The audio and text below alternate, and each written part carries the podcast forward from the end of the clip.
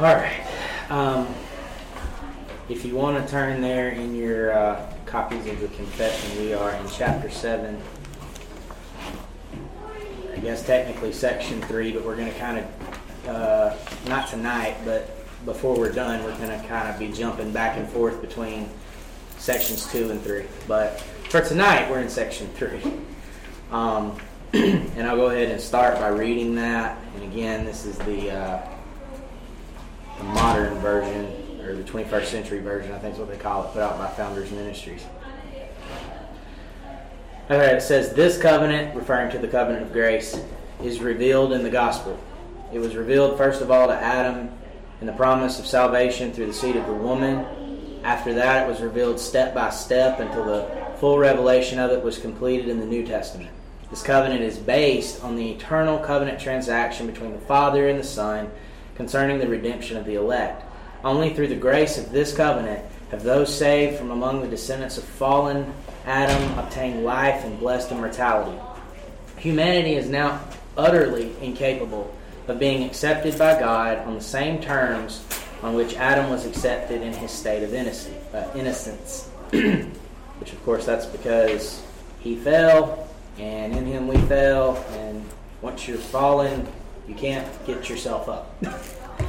um, so this evening we're starting a positive consideration of the view of covenant theology that was taken by the majority of the signers of the 1689 Baptist Confession. And um, I think our discussion beforehand was a really good uh, prelude, maybe. Um, this is kind of what we were talking about just a moment ago this view has come to be known. It wasn't known in their day, but it has come to be known as 1689 federalism. Um, commenting on the covenant of grace, section 3 mentions that it was based on the eternal covenant transaction between the Father and the Son concerning the redemption of the elect. And it was first revealed to humanity immediately following the fall. Then the confession explains it as being revealed to humanity step by step, or the original language uh, of the confession says by farther steps, until the full discovery thereof was completed in the New Testament. So, that said, my intention is to go through these various biblical covenants to give you this positive presentation of 1689 uh, federalism so we're going to go through these biblical covenants in chronological order. Because the idea is that each covenant is building toward the covenant of grace by farther steps or step by step. So we take a step in this first covenant, we take a farther step in the next covenant. That's kind of the idea. So tonight, uh, we're going to be considering the covenant, or if you prefer, counsel of redemption which was discussed a couple of weeks ago as well. Well, we kind of discussed that last time when Jason was uh, teaching. So we consider this one first because it's an eternal covenant transaction between the Father, the Son, and the Holy Spirit concerning the salvation of God's elect. Before time began, this covenant was established, and in a sense, it's what creation is all about. And um, the running joke is I find a way to Ephesians, so let's go ahead and get that out of the way now. uh, just to show that point, Ephesians 1.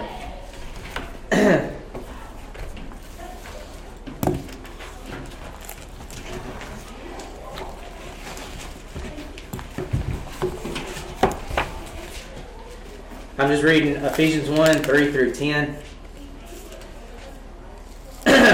It says, Blessed be the God and Father of our Lord Jesus Christ, who has blessed us in Christ with every spiritual blessing in the heavenly places. All right, here we go. Even as he chose us in him before the foundation of the world, that we should be holy and blameless before him. In love, he predestined us for adoption as sons through Jesus Christ, according to the purpose of his will, to the praise of his glorious grace with which he has blessed us in the beloved. In him we have redemption through his blood, the forgiveness of our trespasses, according to the riches of his grace, which he lavished upon us in all wisdom and insight, making known to us the mystery of his will. And we see this repeated again, according to his purpose, which he set forth in Christ as a plan for the fullness of time to unite all things in Him, things in heaven and things on earth. So the idea there is that before there was time, before time began, before God created, um, before He said, Let there be light, this was planned. And it wasn't just planned, oh, well, I'm going to save and elect people. It was planned that I'm going to unite all things in the Son. So, that is to say, salvation is a Trinitarian work based on a covenantal transaction within the Godhead. See, I told you, we're never going to get away from this doctrine of the Trinity. I told you. Uh, Christianity, uh, through and through, is a Trinitarian religion. And we were just talking about uh, this man before we started our lesson as well. R.C. Sproul wrote this quote, The covenant of redemption is a corollary to the doctrine of the Trinity. Like the word Trinity, the Bible nowhere explicitly mentions it. The word Trinity does not appear in the Bible, but the concept of the Trinity is affirmed throughout Scripture. Likewise, the phrase covenant of redemption does not occur explicitly in Scripture, but the concept is heralded throughout. End quote. And the passage I just read is a really good example. Nowhere in there did you even see the word covenant, but the concept was there. Um, so this covenant was planned by the Father, and it was accomplished by the Son who was sustained by the Holy Spirit. Charles Hodge uh, lists the conditions of this covenant, and I'm quoting from him. Uh, he said, The Son was to assume our nature, humbling himself to be born of a woman, and to be found in fashion as a man. This was to be a real incarnation, not a mere theophany such as occurred repeatedly under the old dispensation. He was to become flesh, to take part of flesh and body, to be bone of our bone and flesh of our flesh, made in all things like unto his brethren, yet without sin, that he might be touched with a sense of our infirmities and able to sympathize with those who are tempted, being himself also tempted. So, in summary, first condition Christ would be incarnate. Okay? Second, he was to be made under the law, voluntarily undertaking to fulfill all righteousness by obeying the law of God perfectly in all the forms in which it had been made obligatory on man. Now that's an important that last phrase, don't go past that. He was to obey the law of God perfectly in all the forms in which it had been made obligatory on man. Here's the deal on that there were multiple ways that it was made obligatory upon man. Because, well, we'll see this as we go on and on. Um, each of the, I'm going to say, uh, following the uh, Noahic covenant anyway, each of the covenants of the Old Testament have works involved. In order to uh, receive the covenant blessings in those covenants, some sort of obligatory law has to be followed. Um, and also prior to the Noahic covenant, the covenant of works, which I intend to talk about a little bit tonight, or you might call it the covenant of creation. But uh, most certainly that is a clear cut one. Um, these other ones, you might say that there could be some mixture in there between grace and works. That one is just straight uh, do this and live, don't do this and die.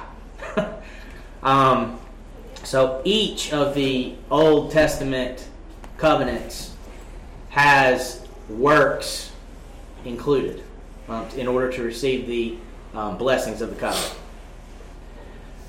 Christ undertakes to uh, to fulfill the law in each of those, as well as this covenant of redemption.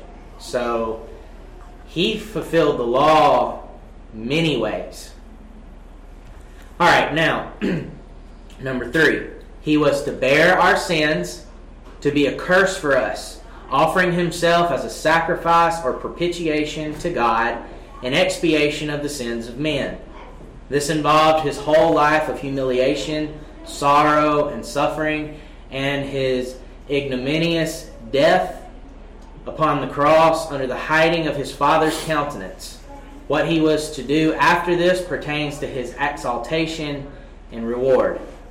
And that's the uh, end of the quote for Hodge. But basically, the idea there is he had to become incarnate, he had to earn righteousness for us, and he had to pay for our sins. That's basically, to summarize everything I just read, what he said. That's what had to be accomplished by Christ. So from this we see that the covenant of redemption is itself a covenant of works. Because it is a matter of keeping certain conditions, which we might call the law of the covenant, that earns the rewards of the covenant. And the rewards of this covenant are resurrection, exaltation, and a people for himself. It is within this covenant that the Son is appointed as our federal head and mediator. And as our mediator, he is our prophet, priest, and king, something that we'll discuss in more detail at another time. So, uh, with all of that being said, now let's look at the biblical reasons that we uh, would affirm this covenant of redemption. So, if you would turn first to Isaiah 42.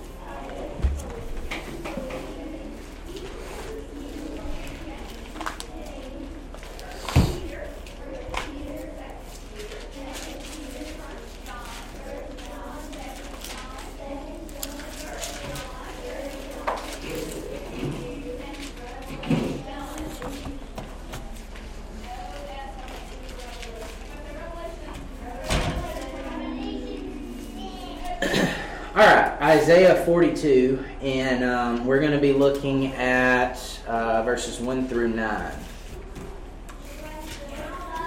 All right, so it says, Behold my servant. This is God speaking, or we should say, God the Father is speaking. Okay? Behold my servant. Who is this servant? The Son. Okay, so we already have in the first clause, we have the Father is speaking, and he's speaking about his servant who is his Son. Behold, my servant, whom I uphold, my chosen, in whom my soul delights. I have put my spirit upon him. Trinitarian work. He will bring forth justice to the nations. That was verse 1. um, he will not cry aloud or lift up his voice or make it heard in the street. A bruised reed he will not break, and a faintly burning wick he will not quench. He will faithfully bring forth justice. He will not grow faint or be discouraged till he has established justice in the earth, and the coastlands wait for his law. Thus says God, the Lord, who created the heavens and stretched them out, who spread out the earth and what comes from it, who gives breath to the people on it and spirit to those who walk in it. I am the Lord. I have called you in righteousness. I will take you by the hand and keep you. I will give you as a covenant for the people, a light for the nations, to open the eyes that are blind, to bring out the prisoners from the dungeon, from the prison, those who sit in darkness. I am the Lord, that is my name. My glory I give to no other, nor my praise to carved idols. Behold, the former things have come to pass, and new things I now declare. Before they spring forth, I tell you of them. Okay, so there we have the Father is essentially saying, This is what must be done. He's saying, It must be done by my servant, who is my Son. And in order for him to be able to accomplish these things, and in fact, he's saying that he will do these things as if it's a certainty. In order for him to do these things, I will place my spirit upon him to sustain him. Okay? All right, now, uh, Isaiah 49.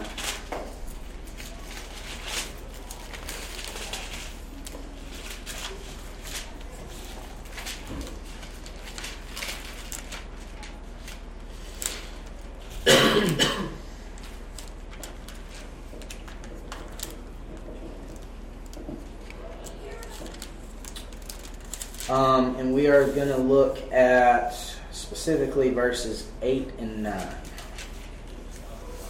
Actually, you know what? Let me back up. Let's just start with verse 1.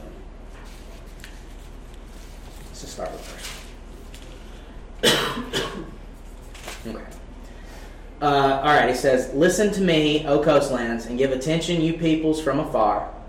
The Lord called me from the womb. From the body of my mother, he named my name. He made my mouth like a sharp sword. In the shadow of his hand, he hid me. He made me a polished arrow. In his quiver, he hid me away. This is the servant of the Lord speaking. And he said to me, You are my servant, Israel, in whom I will be glorified. But I said, I have labored in vain. I have spent my strength for nothing in vanity. Yet surely my right is with the Lord, and my recompense with my God. And now the Lord says, He who formed me from the womb to be his servant, to bring Jacob back to him well, see, that's interesting because he says he's Israel, and now he's saying to bring Israel back. So Christ is the true Israel of God. That's what we learn from this passage. But uh, he says to bring Jacob back to him, and that Israel might be gathered to him. For I am honored in the eyes of the Lord, and my God has become my strength. He says, "It is too light, uh, yeah, it is too light a thing that you should be my servant to raise up the tribes of Jacob and to bring back the preserved of Israel. I will make you as a light for the nations, that my salvation may reach to the end of the earth. Thus says the Lord, the Redeemer of Israel, and his Holy One, the one deeply despised, abhorred by the nation, the servant of rulers. Kings shall see and arise, princes, and they shall prostrate themselves because of the Lord who is faithful, the Holy One of Israel, who has chosen you Thus says the Lord, in a time of favor I have answered you, in a day of salvation I have helped you.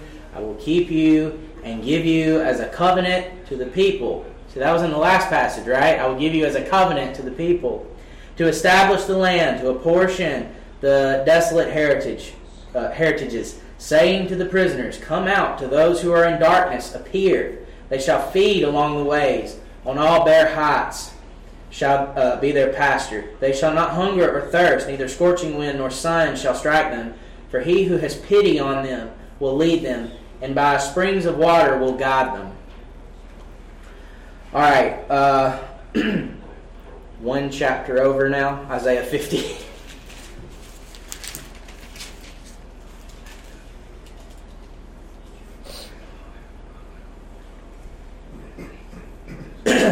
Um, let's pick up with verse 4. Again, this would be the servant speaking. The Lord God has given me the tongue of those who are taught, that I may know how to sustain with a word him who is weary. Morning by morning he awakens, he awakens my ear to hear as those who are taught. The Lord God has opened my ear, and I was not rebellious. I turned not backward. I gave uh, my back to those who strike, and my cheeks to those who pull out the beard. I hid not my face from disgrace and spitting. But the Lord God helps me, therefore I have not been disgraced. Therefore I have set my face like a flint, and I know that I shall not be put to shame. He who vindicates me is near. Who will contend with me? Let us stand up together. Who is my adversary? Let him come near to me. Behold, the Lord God helps me. Who will declare me guilty? Behold, all of them will wear out like a garment. The moth will eat them up. Who among you fears the Lord and obeys the voice of his servant? Let him who walks in darkness and has no light trust in the name of the Lord and rely on his God. Behold, all you who kindle a fire, who equip yourselves with burning torches, walk by the light of your fire and by the torches that you have kindled. This you have from my hand, you shall lie down in torment. So this passage would end up being applied by Christ to himself. Um, and yeah, let's go ahead and flip over there just real quick. I think we can. Hold your spot in Isaiah because we're not done in Isaiah. But in Luke 4,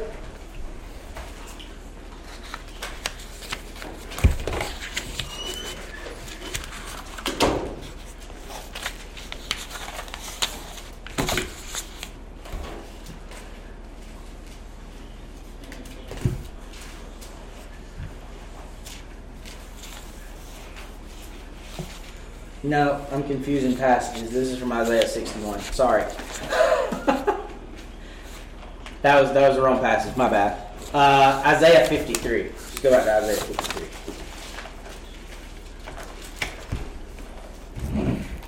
Okay. Um, we're actually going to look at this entire chapter. Um, I know we read this a lot, uh, the suffering servant, but um, it's definitely relevant to this discussion. Um, it says, Who has believed what he has heard from us, and to whom has the arm of the Lord been revealed? For he grew up before him like a young plant, and like a root out of dry ground, he had no form or majesty that we should look at him, and no beauty that we should desire him. He was despised and rejected by men, a man of sorrows and acquainted with grief, and as one from whom men hide their faces. He was despised, and we esteemed him not. Surely he has borne our griefs and carried our sorrows, yet we esteemed him stricken, smitten by God, and afflicted. But he was wounded for our transgressions, he was crushed for our iniquities. Upon him was the chastisement that brought us peace, and with his stripes we are healed. All we like sheep have gone astray we have turned every one to his own way, and the Lord has laid on him the iniquity of us all. See that the Lord has, na- has laid this on him. He was oppressed and he was afflicted, yet he opened not his mouth, like a lamb that is led to the slaughter, and like a sheep that before it shears is silent. So he opened not his mouth. By oppression and judgment he was taken away. And as for his generation, who considered that he was cut off out of the land of the living, stricken for the transgression of my people. And they made his grave with the wicked, and with a rich man in his death, although he had done no violence, and there was no deceit in his mouth. Yet, get this part, yet it was the will of the Lord to crush him. He has put him to grief. So, there's the conditions of the covenant being met is the father is the one who commands the son to endure all of these things even unto death and it's the uh, the will of the father to crush him he has put him to grief but he also because of his obedience earns the blessings of the covenant he says, When his soul makes an offering for guilt, he shall see his offspring. He shall prolong his days. The will of the Lord shall prosper in his hand.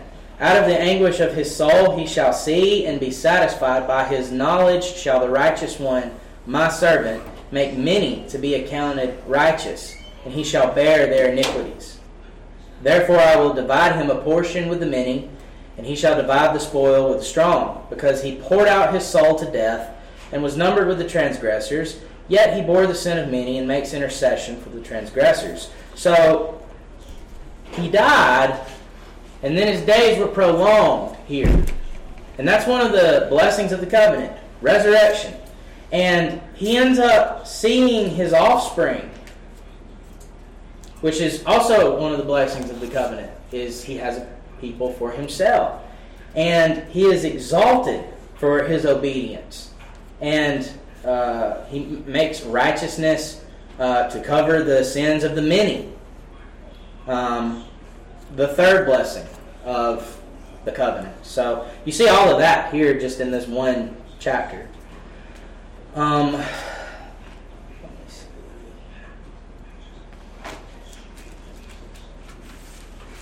I may have left something out of my notes. Yes, I did. Uh, go over to Isaiah 61, then we'll go to Luke, because I still think this is relevant.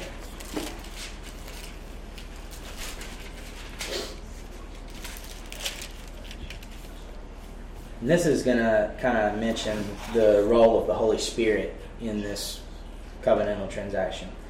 It says, The Spirit of the Lord God is upon me, because the Lord has anointed me to bring good news to the poor. He has sent me to bind up the brokenhearted, to proclaim liberty to the captives, and the opening of the prison to those who are bound, to proclaim the year of the Lord's favor, and the day of vengeance of our God, to comfort all who mourn, to grant to those who mourn in Zion, to give them a beautiful headdress instead of ashes, the oil of gladness instead of mourning, the garment of praise instead of a faint spirit that they may be called oaks of righteousness, the planting of the Lord, that he may be glorified.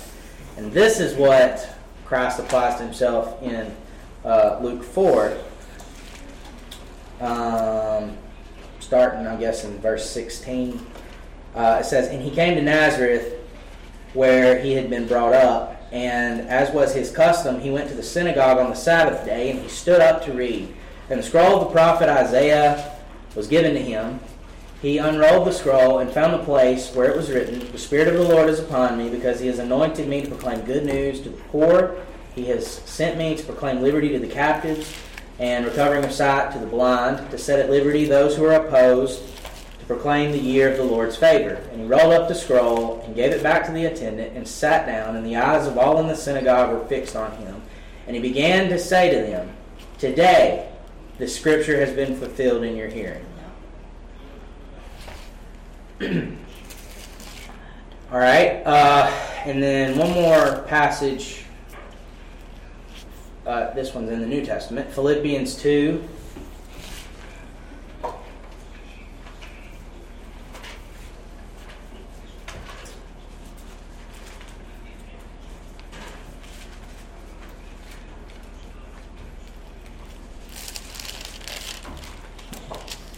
Um, starting in verse 4. So Philippians 2, and we're going to read 4 through 11.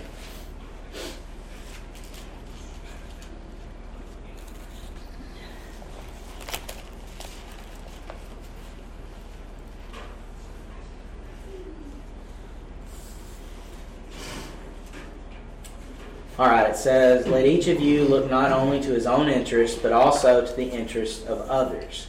Have this mind among yourselves, which is yours in Christ Jesus, who, though he was in the form of God, we're talking about pre incarnation, he is in um, heavenly glory with the Father. Um, being in the form of God, did not count equality with God a thing to be grasped, but made himself nothing, taking the form of a servant, his incarnation, being born in the likeness of men and being found in human form, he humbled himself by becoming obedient. Well, if you're being obedient, then you're being obedient to some rules, right? Or you could call it a law. So being obedient to the point of death, even death on a cross. Therefore, God has highly exalted him.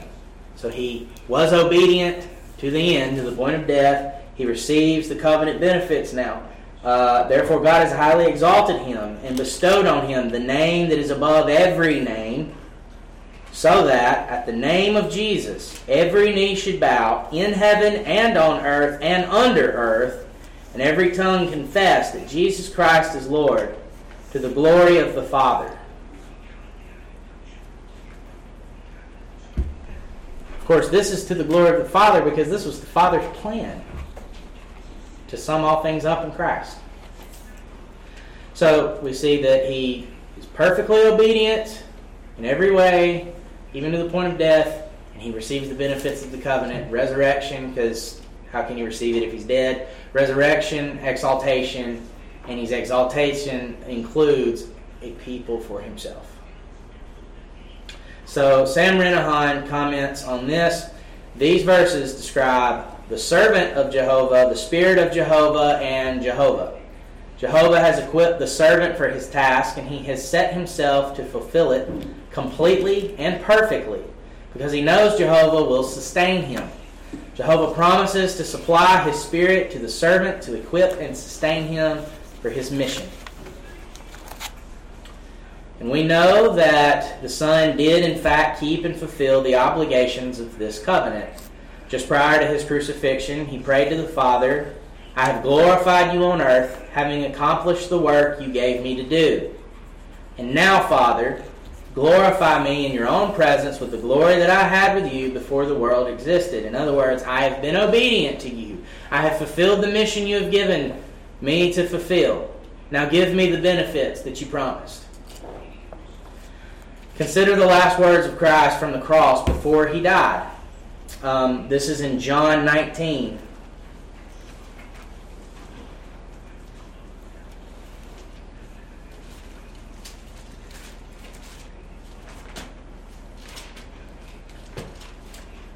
Uh, verses 28 through 30. After this, Jesus, knowing that all was now finished, so you see that repeated, said to fulfill the scripture, I thirst. A jar full of sour wine stood there, so they put a sponge uh, full of the sour wine on a hyssop branch and held it to his mouth. When Jesus had received the sour wine, he said, It is finished. And he bowed his head and gave up his spirit. So, with it being the case that the Son perfectly kept the covenant of redemption, the Father did raise him from the dead. And he has been exalted to the right hand of the Father now. And he has and he continues to save a people for himself, thus receiving all of the benefits of the covenant. Um, a few more passages to consider on this. Um, the Great Commission, Matthew 28. So this is the resurrected Jesus that is speaking. So, um,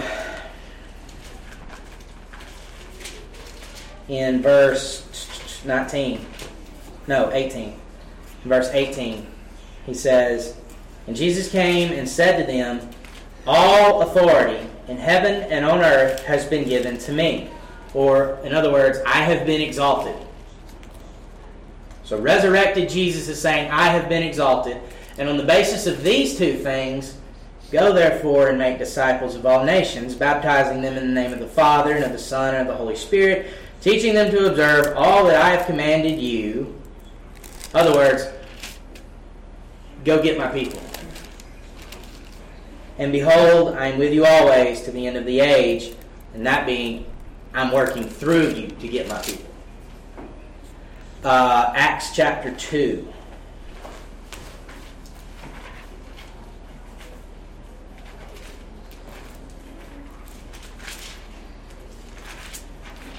Um, verses 32 and 33.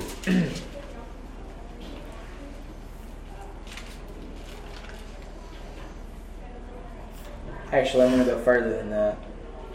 Go to 32 through 36. This Jesus God raised up, and of that we are all or we all are witnesses. Being therefore exalted. So we have two verses and already two of these things. At the right hand of God, and having received from the Father the promise of the Holy Spirit, he has poured out this that you yourselves are seeing and hearing. For David did not ascend into the heavens, but he himself says, The Lord said to my Lord, Sit at my right hand until I make your enemies your footstool. Let all the house of Israel therefore know for certain that God has made him both Lord and Christ, this Jesus whom you crucified. All right, uh, and then one more passage, Hebrews chapter 10.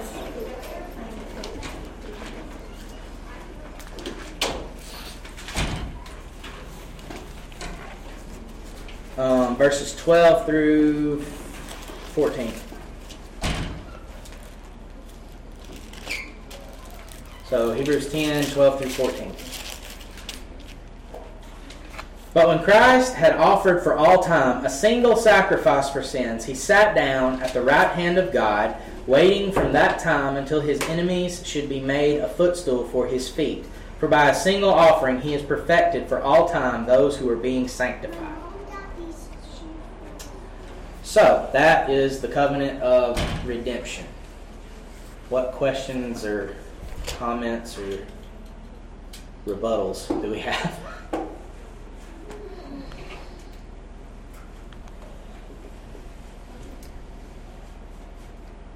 That was crystal clear, huh? Well, I think uh, that last passage, if you read a little further, I think it, uh, uh, you know, like 15, the Holy Spirit also testifies to us about this. For after he says, This is the covenant I will make with them after those days, the Lord says. I will put my laws on their hearts and write them on their minds, and I will never again remember their sins and their lawless acts. Um, you know, the, the very fact that it is a Trinitarian work and everything pointed to that event. So, you know, the whole New Testament is constantly pointing us back to how the promises in the Old Testament find their yes and amen in Christ. Absolutely.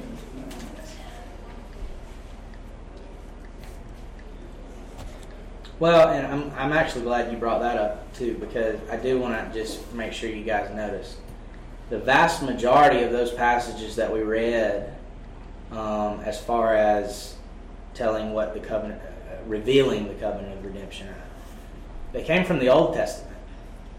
A few of them that I read came from the New Testament, just showing how it actually was fulfilled. But the announcement of this, I guess you'd say, it was in the Old Testament.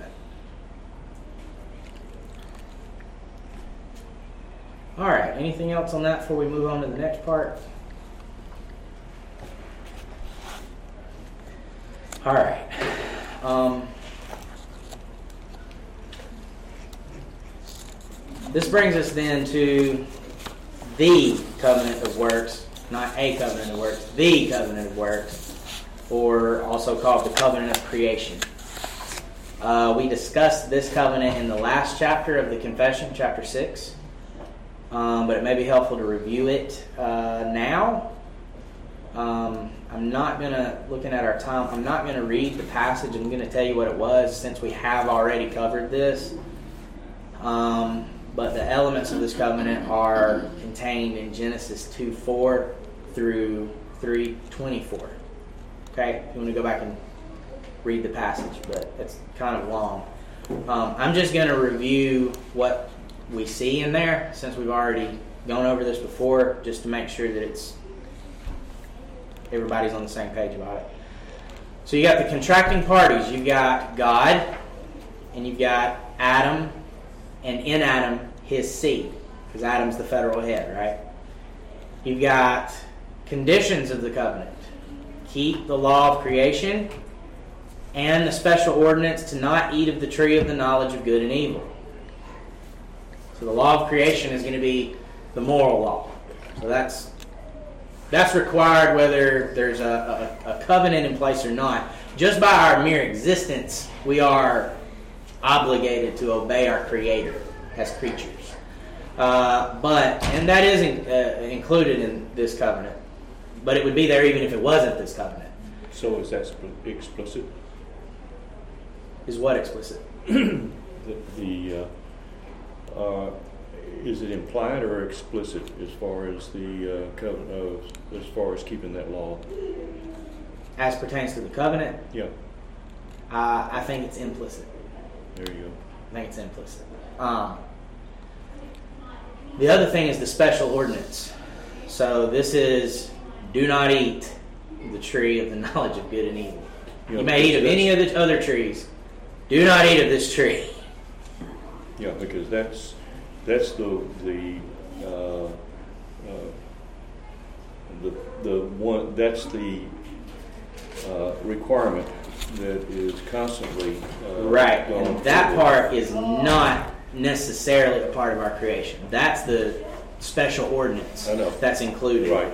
Um, and the reason I will explain this. So the reason I think that the uh, the law of creation or the moral law is implicitly implied in there is because um, just think about it this way: if I violate that, then I have sinned, yeah, and, and, I can't I can't keep a covenant of works as a right, sinner. And, and that's where uh, that's where Eve fell down. Was that basically what she did is she did not believe, or she uh, indicated that she did not believe because basically Satan was able to uh, tempt her. Uh, and basically, what happened is that uh, that's the unbelief that uh, everybody's now paying for. Well, yes, but then you've got that Adam. Well, Adam willingly. The, Adam, Adam is the. Uh, I, I, think we got to look to him first because he's the federal, federal head. head. Yeah. Right. But I do agree that uh, sequence of events, one led to the other. Yes, I, I would agree with that. Right. Um, where was I? Oh yeah. I'm um, sorry. No, you're good. Uh, the rewards and the curses. So we, we, we've got it established. The conditions are keep this law and this ordinance. So the rewards uh, would be eternal life for obedience, and the curse is going to be death for disobedience. In the day you eat of it, you shall surely die. right? And the purpose of it, um, Sam Waldron rightly asserts that the purpose was to bring Adam to a higher existence than that in which he was created. And I would add to what Waldron said that uh, this covenant also was to uh, establish a place for that to be fulfilled. Um, because the covenant has a context, so it's a covenant that's made in a place, right? It's in Eden. Um, and I'll get into that some more in just a second. So the circumstances. Uh, Sam Renihan comments on the location of the covenant being in Eden. He said, quote, Eden was not man's initial and natural location. Adam was formed, then Eden was prepared. And we saw that when we went over that, that God created the man and then he placed him there. Um, uh, then Adam was placed in Eden. The, the description of Eden tells us the purpose for which Adam was placed there. The garden contained the tree of life, and the tree of the knowledge of good and evil. And that's in uh, Genesis 2 9. And Adam was placed in this garden to work and keep it. And that's Genesis 2.15. So the biblical description of Eden makes it a temple of God's special presence. There are numerous features of the text of Genesis 2 that mark this out for the reader, such as its eastern designation, its mountaintop location, its rivers, its trees, its precious stones, and its metals as indicators of its temple character. And all that's described in the passage I mentioned. These features do not seem especially significant on their own, but when compared with the way that later scriptures employ the same imagery, one finds that later temples are described in language that evokes the imagery of Eden. Eden was a prototypical temple template from which later scriptures draw their imagery and language. And that's the end of the Renihan quote. Um, goes on to make the point that uh, Adam functioned within this uh, temple as prophet, priest, and king under the covenant of works. That's what uh, being a mediator or a federal head entails.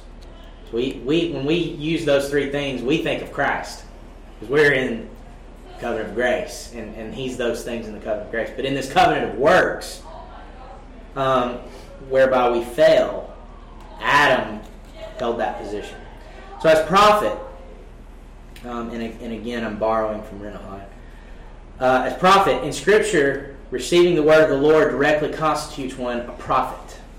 As Moses, the prophet received Le, the Levitical commands and relayed them to the Levitical priests. So that's Numbers 3, uh, 5 through 6. So God declared his decrees in a personal way to Adam, giving him the most fundamental qualification of prophetic commission. So he directly spoke to Adam. Adam was the one that was supposed to be speaking to Eve. It was his job to tell Eve and his descendants the Word of God. Now, priest, Adam as priest. Um, again, from Renihan. Uh, Adam was placed in the garden sanctuary of Eden, a temple of God's presence. Adam was commanded to guard and keep the garden. This temple task must be understood in priestly terms. End quote. So that's what a priest does. Um, a priest uh, guards the sanctuary, guards the holiness of God, and uh, intercedes. Go, is a go-between, basically. Um, and then Adam is king. So again from Renihan, Adam's role was kingly. Adam was to bring creation to consummation, being fruitful and filling the earth with a holy and God honoring seed. He was to imitate God as a kingdom builder and attain the rest that awaited completion of such a work. The local reach of Eden was to extend to the universal reach of all creation. Adam was commanded to rule the world, king of a covenanted kingdom. That's what that whole be fruitful and multiply, fill the earth, and take dominion, that's what all that's about. Um, as far as the sacraments of the uh, covenant, there is some debate on this. We talked about this. There's some debate. Uh, some believe there were as many as four uh, and that would be the two trees, Eden or paradise, and then the Sabbath, if you take that view. Others hold that there was only one, the tree of life, and there are various views between those two extreme views. Uh, Louis Berkhof comments, though, that the last opinion is the most prevalent one. And I'll also tell you, I agree with the last one. I think it was just the tree of life. Um, the last opinion is the most prevalent one and would seem to be the only one to find any support in Scripture. And that's why I believe that. we should not think of the fruit of this tree as magically or medically working immortality in Adam's frame, yet it was in some way connected with the gift of life. In all probability, it must be conceived of as an appointed symbol or seal of life. Consequently, when Adam forfeited the promise, he was debarred from the sign.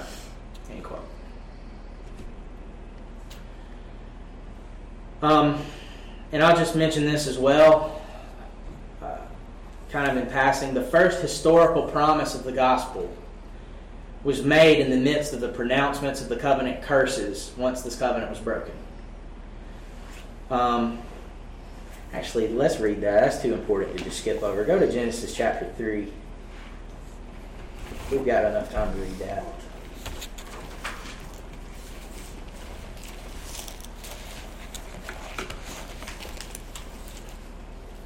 Um, Genesis 3, verse 15. And God is talking to the serpent. So he is pronouncing curses uh, for these sins. Okay? And he is talking to the serpent who deceived the woman. I do think it is really cool that the first historical announcement of the gospel was to the devil. I think that's pretty awesome because that's the person uh, whose skull, uh, skull was to be crushed. So it's an announcement of, I'm going to kill you.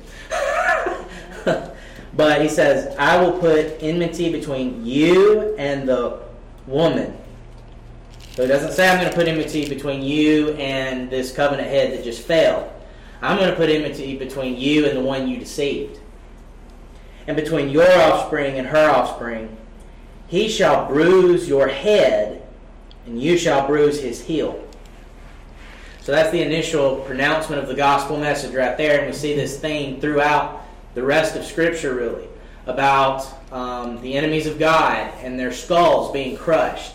And even where Jesus was crucified, it's called the place of the skull, right? So we see that all the way throughout the rest of Scripture that we have this idea of the holy seed crushing the skull of the uh, evil seed and the evil seed bruising the heel of the uh, holy seed. All right, uh, I think I can fit this in very quickly because I don't have a whole lot to say about it. Uh, the next covenant is the Noahic covenant. very little to say about this one, but this is not a salvific covenant. I will say that. Um, however, it serves the purpose of the fulfillment of God's promise of salvation in the garden. We just read the promise. There's got to be a world and there's got to be people in order for the promise to be fulfilled. So it does serve that purpose. In this covenant, God renewed the cultural mandate uh, be fruitful, multiply, fill the earth, take dominion. Um, and he promised the preservation of the world for the fulfillment of the covenant of redemption and the promise of the skull crushing seed of the woman to come. And so I'm just going to read the passage and that'll be it on the Noahic covenant. I told you I didn't have a whole lot to say. Uh, Genesis chapter 9.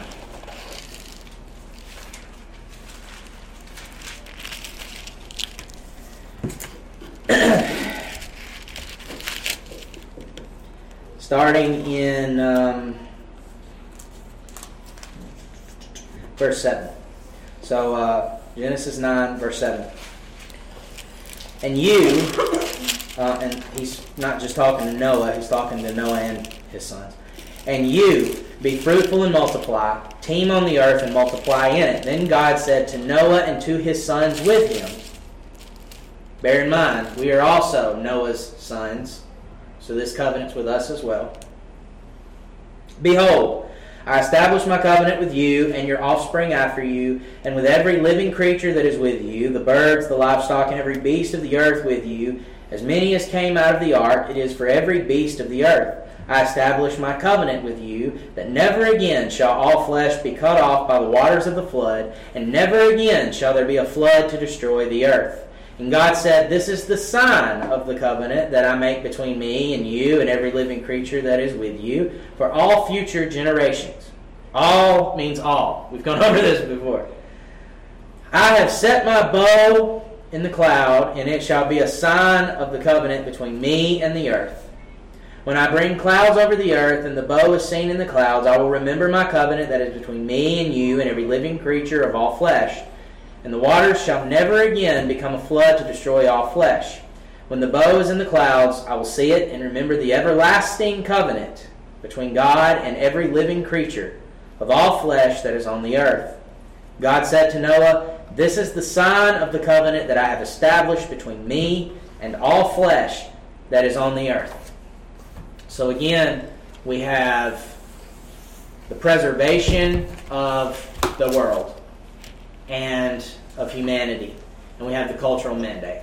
Um, not only is it preserved, but let's expand it. So that's the Noahic covenant, and those are um, grouped together. The covenant of works. Expand, let's expand it. Is that uh, be fruitful and multiply? Yes. Okay. Um, so this Adamic covenant. Hmm, it's a big bug. Hold on. It's a big one. It is. Um, this Adamic covenant, this Noahic covenant, are grouped together as covenants of creation because basically what's going on here is we have the world is established and it is established that it's not going away until God's purposes are fulfilled. Okay? All right. Any questions, concerns, or rebuttals on that one? Or the covenant of works? I kind of grouped them together. Common grace, uh, in the way it covenant. You see the establishment of common grace. Rain, shine, you know, falls on the just and the unjust. Right. The sun shines on the just and the unjust.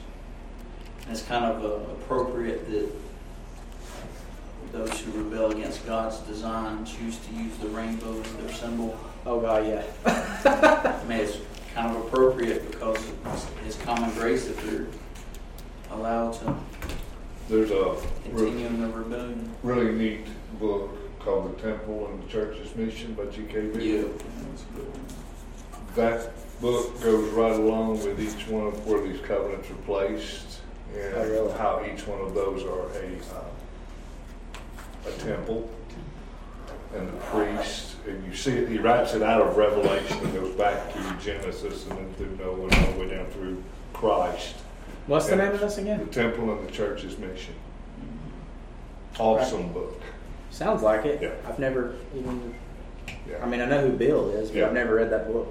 He also has a sermon series on it. You can listen to it if that would be better for you, if you wanted to do that. Awesome. Okay. But you kind of touched on some of the themes that he brings out with that too. though. Yeah, but it, he he he blinds it all the way through, and it's uh it's an interesting Yeah, it sounds like it. something you don't see, you know, a lot of people pointing out. Right. Okay. That's one of the, the, the riches of Reformed theology is Yes, you get to see these themes all the way that, through that run all the way through. Yeah, Oral dispensational, see miss out on the whole lot of it. All right. Uh, anything else before we close? All right. If not, then we'll go ahead and pray and uh, we'll be done. Um, I will, before I say that though, I do want to let you know um, I'm not going to be here next week. But when we pick up, when I come back, um, I do want us to go through the old covenant. Um, that's including multiples of covenants when I say that. Is anybody gonna be here next week? Are we just not gonna have it, or what? Is Jason gonna teach? Or? I believe Jason's going to teach. Yeah. All right, let's pray. Father, we thank you again for the privilege of coming together as your people and your people in Christ, and um, to be able to study your word through the lens of the confession. Um, we pray that uh, as we consider the things that we've talked about tonight and um, continue to go through these things in the future, that um, you would guide our thoughts and that you would guide our words, and ultimately that you would guide our hearts into the truth. Um, anything that we uh, may have said that's inaccurate tonight, I pray that you would correct it. Um, certainly don't believe that that was the case, but if it were, I pray that you would correct it, and I pray that you would guide us um, moving forward. And we are very thankful that you chose an eternity past to send Christ to accomplish righteousness and to pay for the sins that we have committed. And we pray that you would help us to live obedient lives, not as um, not as a, a covenantal law or a law for life, but as a law of obedience because we are saved. And uh, we pray all this in Jesus' name. Amen. Amen.